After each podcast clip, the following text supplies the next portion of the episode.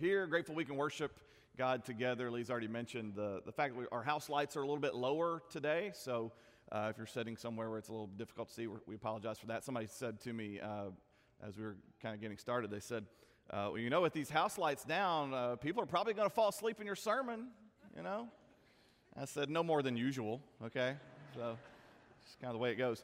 Now, hey, we're glad you're here. Uh, it is. It is fall, and it's a busy time. Lane just shared with us a lot of things that are happening around here, a lot to be praying about. So uh, please join us as, as we're just praying about the opportunities God's put in front of us. I have to say thank you to Lane for preaching last week and kind of sharing in this, uh, this message series about discipleship. You'll find out as, uh, as Lane continues to kind of settle in here in his ministry and, and alongside his family, you'll find out Lane has a lot of gifts uh, to the kingdom, and I'm grateful that he'll be able to use those here uh, as a part of our uh, ministry team and part of our church family. So, uh, so I appreciate uh, Lane doing that.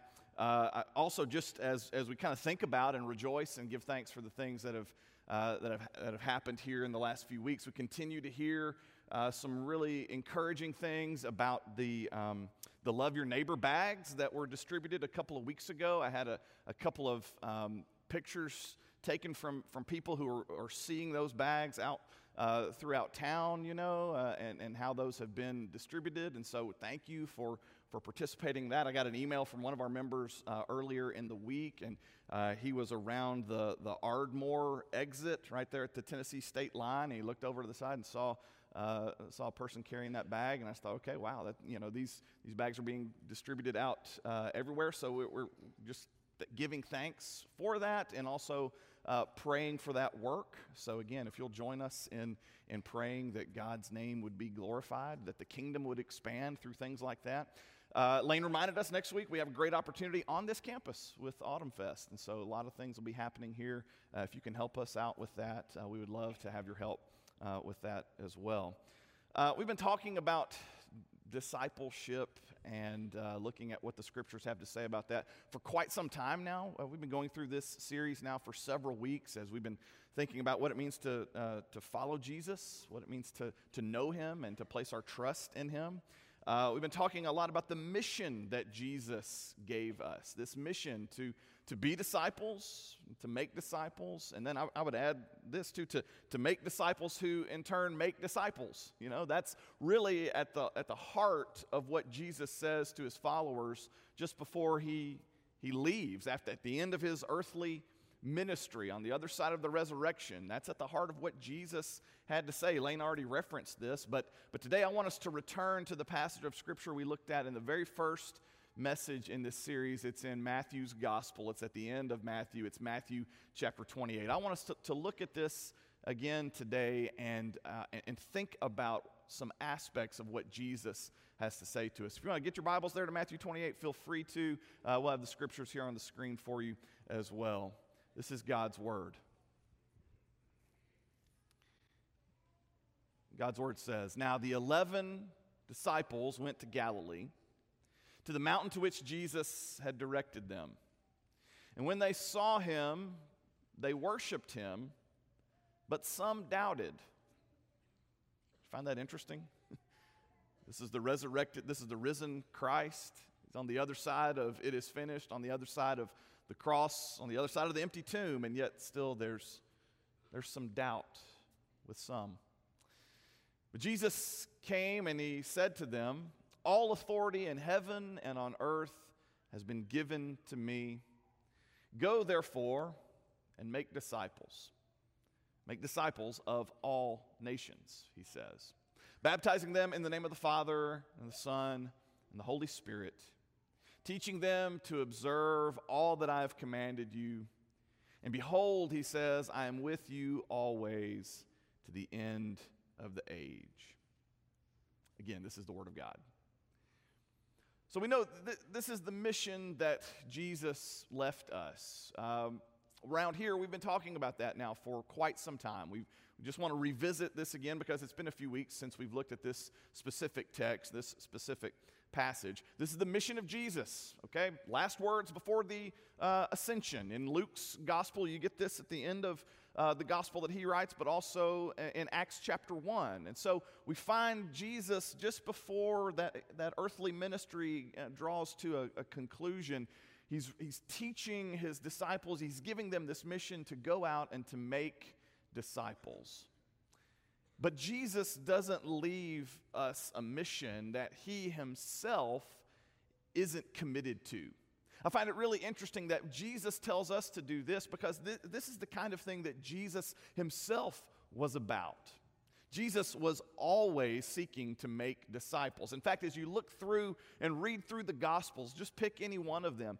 Everywhere he goes, Jesus is focused on drawing people to him. He is focused on making disciples. He spends so much time with these 11 the, the 12 before this. You know, he spends so much time with that small group, but those aren't the only people that Jesus was discipling. As you read through the scriptures, there are all, at any given moment, there might be a small group around Jesus, and he's, he's pouring into them and giving them a little bit of the extracurricular, you know, understanding of his teaching. But then you go to the next, the next passage, and you'll find him standing on a, on a mountaintop. You'll find him uh, speaking to large crowds. You'll find people coming out in droves, bringing their sick, bringing their own infirmities, seeking healing. You'll find hungry people just flocking to Jesus. You'll find people who are on the margins of society who are coming to Jesus. You find the religious and the irreligious. You find, you know, Pharisees and you find tax collectors, and all these people are coming to Jesus, and in every context, he is interested in making disciples. Uh, two authors that I've been reading through lately, uh, Bobby Harrington and Alex Absalom, they, they look at the ministry of Jesus and they talk about these five contexts for discipleship. They draw on some work that a sociologist did in the 60s, and this sociologist found some areas where it seems as if community and connection really seem to form. But, but Harrington and Absalom aren't really interested in the sociological aspects of this. They're interested in does that match what we see on the pages of the scriptures? And so, what's really fascinating is they look at the ministry of Jesus and they point out these five areas, these five contexts where Jesus is focused on discipleship, where he's focused on disciple making, okay? And I want to share these with you today in a, in a diagram form because I find it to be really helpful in demonstrating the degree to which Jesus was willing to go to make disciples. But I think it also gives us a good way to think about our call and our ministry as well to make disciples across these contexts. So here's, here's this diagram, and I hope you can see that. Again, uh, this comes from uh, Harrington and Absalom. And they point out these, these five contexts of discipleship with this baseline idea. If you just want kind of the, the thesis for the message today, it's this that, that Jesus lived a lifestyle of discipleship. And that becomes a helpful model for us as we think about being faithful to the call to make disciples. So there are these, these five contexts. You can see this funnel that kind of just works down it starts out at this most broad level and works its way down to a more uh, intimate, one on one context, the divine context with God. I want to talk about this together in our time this morning, okay?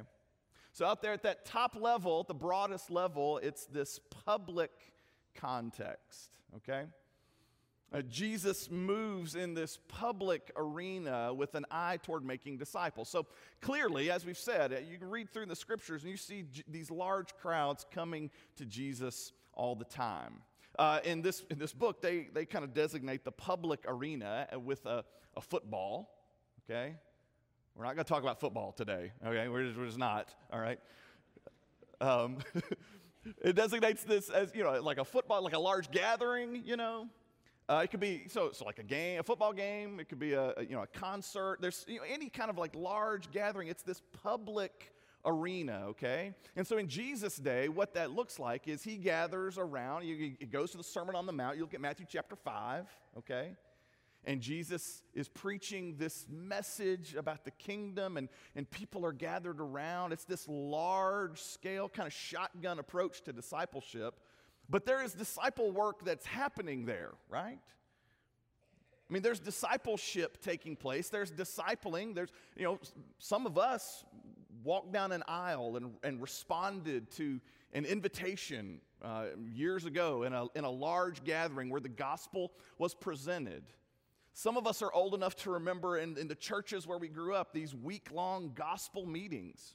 Before we were so busy, you know, before our schedules were just like jam packed with things, that people would actually commit to going to church not only on Sunday, but they'd come back Sunday night and Monday night and Tuesday night and Wednesday night, and there'd be this evangelistic kind of, kind of push, and the, the messages would all be focused on the, the presentation of the gospel in a way that, you know, it's just simple that anybody could understand. And so people would respond to that. You look back in the, the history of our of our nation, especially in the, the pioneer days, you know, where there wasn't a TV and there wasn't, you know, like wall to wall sports or entertainment or anything going on. And I think a lot of times people would come to the gospel meetings because there's nothing else going on, you know, and so people would hear the gospel and they would respond to that. It's this public kind of area. And so Jesus operates in that public domain. There's discipleship, there's, there's conversion at least that, that gets us in the door on being a disciple. That happens in that large arena okay, in that public sort of context. So, so we see Jesus really leaning in on the, in the public arena, so in the Sermon on the Mount, uh, feeding of the 5,000. But there are some limitations to the public context. One of the main limitations of the, the public context when it comes to discipleship is it's like a one way sort of deal, you know? And we're doing this now, and you guys are really gracious to sit and, you know, and, and listen. I'm communicating, but there's not, there's not a lot of give and take here in, in, in an assembly like this, right? No, it's, it's, it's very much a one-sided thing, so we're trying to, you know, all center maybe around the Word of God, but there's not a lot of dialogue. That's one of the limitations here of the, the, the public arena, the public uh, context. But it's just kind of the top level of the funnel, okay? You tighten things up a little bit, you go into this next arena, and, and this is the social arena. So we go from public now down into this, you know, social setting, and, and Harrington and Absalom say, okay, now we're talking about a, a smaller group. It's still, still pretty good-sized group. It's usually, you know, 20 to 70 people, and the icon they use there is a, what, what is that, like a picnic table? You know, it's, you think of like a, a a barbecue, you know, you think of a cookout, you think of some sort of, you know, smaller kind of setting where now you move from, you know, sort of the one sided, maybe uh, monologue approach here to uh, a more intimate kind of gathering where there's maybe, maybe this is not characterized by the, the football, you know, or the, the concert venue where you're not really interacting much with people around you, but now this is a little more intimate, not fully you can be careful. At least in that setting, you're shaking somebody's hand, right? At least in that setting, there's a little bit of, of give and take. And so you see Jesus interacting in this arena as well.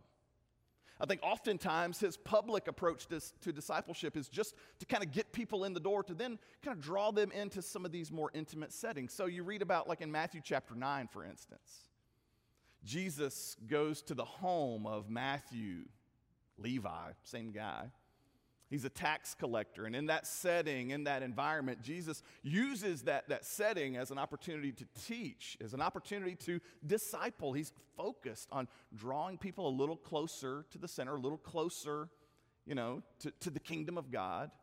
Uh, it's, it's still not as intimate as some of these other relationships that we'll read about, but, but you see that how the intensity kind of increases here. Uh, Luke chapter 10 is a, another good example of this. Jesus has, depending on which translation you're reading, he has 70 or 72 followers here that he sends out. So, again, when we think of the disciples, we tend to think, many of us who grew up in churches, you think of the disciples. How many disciples did Jesus have? Well, the knee jerk reaction, well, he had 12. And, and, you know, he did. We'll get to them in a minute. But he also had many more. And so these disciples that you read about in Luke 10, he sends them out he gives them a job to do. They're to go to all the villages ahead of him, kind of as forerunners. Hey, hey, uh, uh, prepare the way for me, in essence. Instead of, you know, the one who prepared the way for him was John the Baptist. By this time, he's, you know, he's in jail, he's dead and gone. So now he sends out these 70, these 72 to kind of prepare the way for him as he goes through all these villages and towns, okay? So, in this social context here, Jesus is interacting with a, a group that's, that's not quite at the level of the crowd, but it's a little, It's a little tighter, a little more intimate.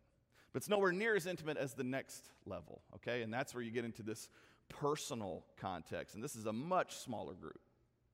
It's usually anywhere from, you know, 8 to, to 15 people. And this is where you get to know people in a much deeper way. You really get to hear um, their stories. You get to hear their struggles. You get to hear the things that are really going on in someone's life in a smaller group. You know, it's funny if, you, if you're in, a, in, in kind of that larger gathering, uh, say in, in, a, in, a, church assembly, you know, uh, the prayer requests that you get uh, are, are, are directly proportional to the size of the group. Have you ever noticed that? Uh, some of our Bible classes here um, are, are larger than the churches a few of us grew up in, you know. And so uh, in Bible class, you know, some people may or may not feel, you know, super comfortable just raising their hand and saying, hey, here's what's going on in, in, in my life. I wish we were there. You know, I, I, want you to feel that way because as we just sang, we're, we're family, you know. But you get into a smaller group of like 8 to 15 people, and that's where you're really able to share at a more intimate level. You know, how many really close, good relationships can you maintain at one time? It's, it's hard for most people to maintain more than a dozen or so. I mean, really close relationships where you know just a, uh, you know a lot about what's going on in that person's life, and you're sharing a lot of. We, we just we're time bound, you know. We, we don't have the ability to just share as much as we'd want to, perhaps, with everybody, and many of us, you know, don't want to share with everybody we come in contact with right? It sounds kind of crazy to some of us. But it's in that small, little, intimate arena. That's where some real discipling work takes place. And, and for Jesus, he had these 12. And these were the 12 who got to spend time with him after class. Okay? These were the 12 who got to have real dialogue with Jesus. So Jesus will teach. He'll have a parable, and, and the parable functions, Jesus himself says. It's like it, it says something while still kind of making you work out the meaning on your own, you know? So Jesus is always about that. So then after, after class, the disciples will come up to Jesus and they'll say, okay, Lord, help us. We're, like, we're really trying to figure out what this means. And so Jesus will unpack some of that a little more fully for them. But these are, these are the guys who, who spend a lot of time with Jesus, okay? They, they walk with him, they share meals with him. You know, just think about it. These, are the t- these are 12, you know, they know whether or not Jesus snores. you know, they know Jesus, they know his favorite meals. We don't think about Jesus in those terms sometimes, but he's a human being just like us. So they spend so much time with him. They know him at this really intimate kind of level. And it's demonstrated really beautifully in one of the, one of the passages in John's gospel, John 13, where Jesus takes this, this, this servant kind of posture and, and washes the feet of the disciples just before those events set into motion that ultimately claim his life. It's a really intimate kind of relationship, and, and there's a tremendous amount of discipling taking place there in that, in that context. But then you go down even a little bit, you know, lower. So, so we're moving down here almost to the, to the very heart of it. And that's what Harrington and Absalom call transparent relationships. And that's a really small group. Uh, they say, you know, two, three, I, I, don't know, you know, how many you would, you would identify, but it's a really small group of people, your closest relationships. So your best friends, your spouse, if you're married, you know, maybe it's your children or, or your parents, you know, somebody that, that you know just like really, really well. It's that really small circle. And according to, to, to the data, Harrington and Absalom say that's where the most powerful, the most transformative kind of discipling work takes place. There are a handful of people who will, will value what you have to say almost more than anybody else, okay? And those are the people that you can have the greatest spiritual impact in their lives. Uh, we, we can follow the example of Jesus and think about you know, the public you know, domain and, and social, kind of tighten it up. But really, it's here that we, I think we really need to lean in because there's, there's a handful of people. And I, you know, maybe the older you get, the more that kind of expands because, because your family relationships expand. I, I don't know. But, but you've got this, this group. For Jesus, it was three. It was Peter, James, and John. And he shares things with those three that he doesn't share with the others. And we look at that and we say, well, that sounds kind of exclusive. And yeah, I mean, it, it sort of is, you know? Because you can't have this kind of transparent relationship with everybody, it's only with a few. And so, those three, if you read through the Gospels, they share uh, this moment of, of the transfiguration. You know, they get this behind the scenes look, this advanced preview of, of Jesus in all of his glory. Everybody else doesn't get that. Jesus reveals himself there to them in a way that he doesn't with anybody else. In the Garden of Gethsemane, do you remember the night that, that he's betrayed? And, and Jesus knows, I mean, it's crunch time. And so he takes his followers there to the garden and he asks them to pray. But then these three, he kind of pulls away to like a little further and he asks them to keep watch. And man, it's heartbreaking because he's in agony and he's wrestling. So he walks over here and he talks with God, and we'll get to that in just a minute, kind of the one on one with God. But he comes back, and you, you, so you remember this? He finds those three every time doing what? And they're asleep. He's, he's, he's, leaning on these guys. Man, I need you in my corner. This is it. And he finds them asleep. But that doesn't negate the fact that those three, those were some relationships that were so intimate, so close, so transparent, they say. There was tremendous discipleship taking place there in that relationship. And then uh, the last piece of this, this is, this is one that, that is typically kind of overlooked in a lot of discipleship literature, and it's really unfortunate because at the heart of it all, to be a disciple, it is at, at, at, at, the end of the day, you know, with all these other relationships, whether we're using those well or not, or leveraging, you know, those relationships for the sake of the kingdom and all of that, at the end of the day, it gets down to you and your walk with the Lord, right? I mean, this is, this is first base. You know, this is in the concentric rings. If, we, if that were what the model was, uh, I, I guess it kind of is. You know, this one is, is kind of at the heart of that. The, the divine, the one on one relationship with God. What does Jesus say is the most important commandment? You know, love your neighbor as yourself is really, really important. He puts it way up there. And so, as a church, we need to be committed to that, and, and I'm grateful that we are. But the, the only one that trumps that, the only thing that is more important even than loving our neighbor, Jesus says, is this reserving that space in our heart, in our schedule, and in our souls to love God more than we love anything else. That's a worship issue, you know? So at the end of the day, that, that discipleship relationship, that one on one relationship to God, where we, we are disciples of God, if you want to use that language. You won't find that exact phrase in the Bible, but we are, you understand what I'm saying? Like we're followers of God. We're in the school of the Lord. You know, we're, we're trying to learn from Him and take in His wisdom, to be filled, as Paul says there in Colossians, to be filled with the knowledge of the will of God in all spiritual wisdom and understanding. That doesn't happen in any other context except for you and the Lord. And that is the place of transformation, it is the core of discipleship. And what's beautiful is you see that modeled in the life in the life and ministry of Jesus. In Luke 4, Luke 5, Luke 6, there are three separate instances where Jesus gets away from everybody our context would be, you know, he turns off his phone. He turns, you know, he, he goes off just like that direction, just walks out away from everybody else so he can spend time in communion with the Father. It says that he goes to lonely places to pray that challenges me because it is hard to find lonely places. It's hard to find somewhere where there's not noise, where there's not, you know, just a lot of buzz and activity and things going on. It's hard to find space in my schedule, but that is at the heart of the disciple relationship.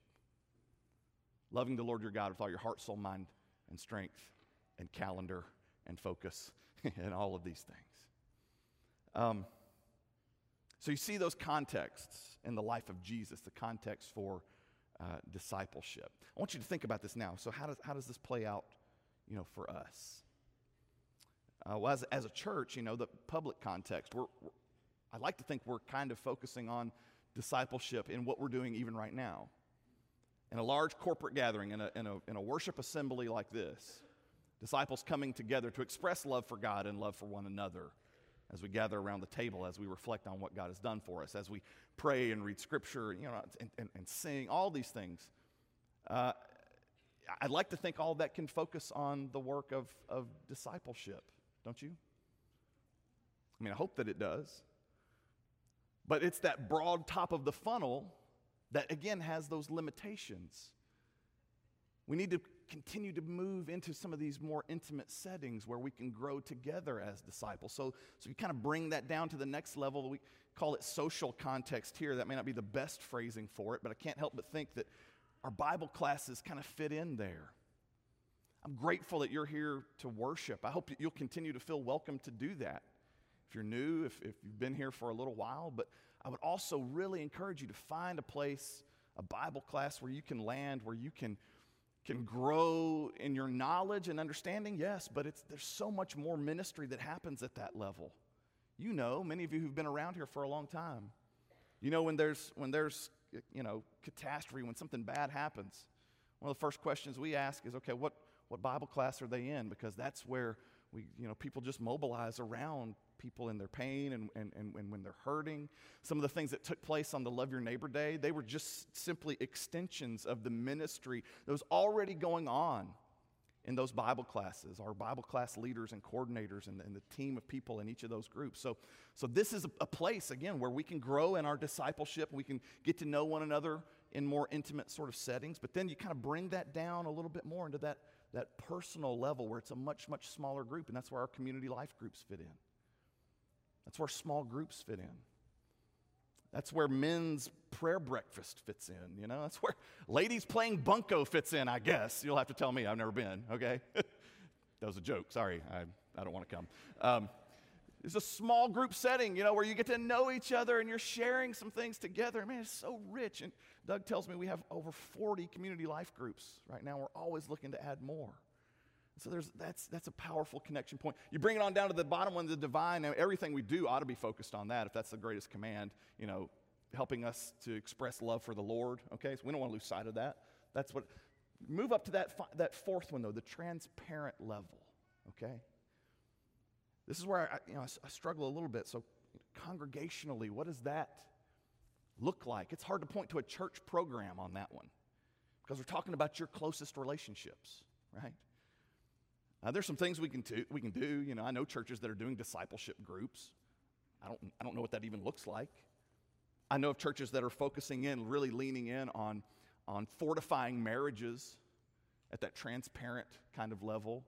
You'll hear some things in, in the months to come from Doug. He'll talk about this grace marriage program uh, that looks like it could fit right there. But, but that's, this, is, this is the place, I think, where if, if all of this is, is really going to take, that's where all of us are going to have to lean in and think about our relationships.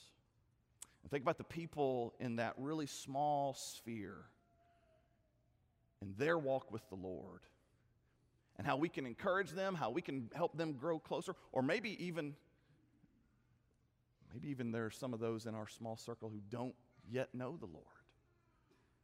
And I know that's probably a, a burden on your heart, but I think all of that is, is what we're getting at with this discipleship language. Some takeaways here as we, uh, as we wrap, wrap up, okay? Uh, some takeaways from this, this model of um, a discipleship lifestyle, all right? One is this uh, it seems pretty evident that discipleship is always relation, relational. Uh, these contexts, every one of them, uh, these contexts are defined by relationships. Uh, the, this core level is where, uh, if you want to put it this way, you're being discipled by God, where you're being, you know, grown by the Lord, where spiritual growth really happens because of your relationship with the Lord, all right? That gets back to what Jesus says is the greatest command, and that is to love the Lord your God with all your heart, soul, mind, and strength. It's these other four levels where we're engaged in uh, using our personal relationships to, to further the work of disciple making, where we're seeking to be spiritually formed by the people who, who we are looking to, to, to offer discipleship to us, but we're also reaching back to those in our sphere who we can help encourage and mentor and disciple. So, relational questions become really important here. One of the questions that I, I kind of live with, two of the questions that I'm, I'm always trying to answer for myself. I submit this to you. If it's helpful to you, great. If not, okay. But the questions that I try to ask myself repeatedly as we think about being faithful to the Lord's call here is this Who am I discipling? And by whom am I being discipled? You ever, you ever tried to answer that?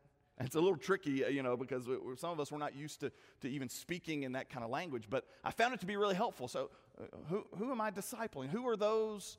Uh, who are those individuals in my life that I'm trying to pour into and make a spiritual difference? Well, you know, I can tell you the list starts with the three children that, that the Lord's given us. You know, uh, I, I, that's I feel like some of the greatest evangelism we will ever do is to pour ourselves into the children and grandchildren and nieces and nephews and the, you know, the, the, the family, whatever, the people who are, we are closest to. And then on the other side of the spectrum, by whom am I being discipled? That is so great for me to be able to look and, and to reflect and think about those men and those women who are pouring themselves into me. So, discipleship, as you look at this in the life of Jesus, in the life of the church throughout Acts and on in the scriptures, discipleship is always, always relational. So let's think about our relationships. Uh, number two, discipleship intensifies in these smaller groups. So, again, although the public context can contribute to discipleship, we know this. It's, it's, also, it's also limited. Uh, it can lead to a conversion point, but the majority of, of discipling is done in, in these other kinds of contexts. So, again, uh, it's, it's not to say that sermons can't contribute to the discipling work, it's just to acknowledge the limitations. We have to do more than just preach about discipleship. You know, Jesus in the Great Commission, he didn't say, go and preach sermons about discipleship. You know, I think that could be helpful. I think sermons can be helpful, you know, but it, it requires us to really think at a deeper level, to think again about our relationships. So if I were to ask you, if I were to ask you to, to identify, to name the five most important sermons you've ever heard, could could, you, could you do that? I'm looking for the five sermons that were the most important, that impacted you the most at a soul level. You know, what do you, what do you got? um, that's a, I mean, that's a tough one, right? I preach a lot of these, and I don't know what I would say. It's, it's kind of tricky. Um, it's like somebody said, you know, that sermons have their place. Believe me, I, I believe that. I wouldn't wouldn't do this. You know, I, so I believe they have their place. Somebody said they're, they're kind of like all those meals that your mom made when you were growing up. You might not remember what was on the menu the whole time, but they kept you fed, okay? So sermons have their place, Bible classes have their place. But if I were to ask you to identify the five most important spiritual influences in your life, that's a different conversation, right? That's where we kind of lean in. We say, okay, now I'm, I'm going to tell you about him and her. I'm going to tell you about grandma. I'm going to tell you about a coach that came in my life at the right time. I'm going to tell you, you know, about an elder, an elder's wife. I'm going to tell you about my neighbor. You know, I'm going to tell you, there are all these, all these stories are going to come spilling out of us, and these names are going to come spilling out of us that might not mean much to anybody else, but they mean a lot to us. And as we continue to think about those relationships God's given us and that, that transparent level of relationships, my question to you would be like, what, what would it take for the people in your sphere to identify you as one of those people? A lot of, a lot of people probably already do. But if we, if we kind of double down our efforts here, I just think that could bring such, that could bear such spiritual fruit with the Lord's help there. So, Discipleship is always relational, it intensifies in these smaller groups. And then the last one here discipleship is a lifestyle. It's meant to be lived out across all five of these contexts. It is readily evident as we look to the ministry of Jesus, it is evident that he lived out a discipleship lifestyle across all five of these contexts. So, uh, when he gives us the mission here to make disciples in Matthew 28, I think he intends for us to think about the context in our own lives as well. Let's pray together here as we wind down. Father God in heaven, Lord, I thank you for the opportunity we have to assemble here. I thank you for this, this space and this freedom that we get to exercise. We know that many of our sisters and brothers around the world and even throughout history have not enjoyed that. So, Father, we count that uh, as a privilege and something worthy of our gratitude this morning. God, we thank you for your word. We thank you for the example of Jesus. Father, pray you give us wisdom and insight so that we might be able to follow the example of Jesus with this discipleship lifestyle. That in every relationship and every context, we would seek to call others to love you, to love their neighbor as themselves, to know your Son and to trust him and to follow him. Lord, I pray that you give us eyes to see the opportunities that you put in front of us each day, Father, and give us the spiritual resources we need to live a life worthy of the gospel, to be faithful in the times in which we find ourselves, God. And for the ways in which we inevitably fall short of that goal, Lord, thank you for your grace. It empowers us to keep trying. We pray this in the name and the power of your Son, Jesus Christ. Amen. Today, the invitation of Christ is extended if you need to respond to what the Lord has done, or if we can be praying for you, if there's anything you need to share with us, I hope that you will come. This word is given in the name of Jesus Christ, the sovereign Lord who makes all things new. He who has ears, let him hear. Let's stand together and sing.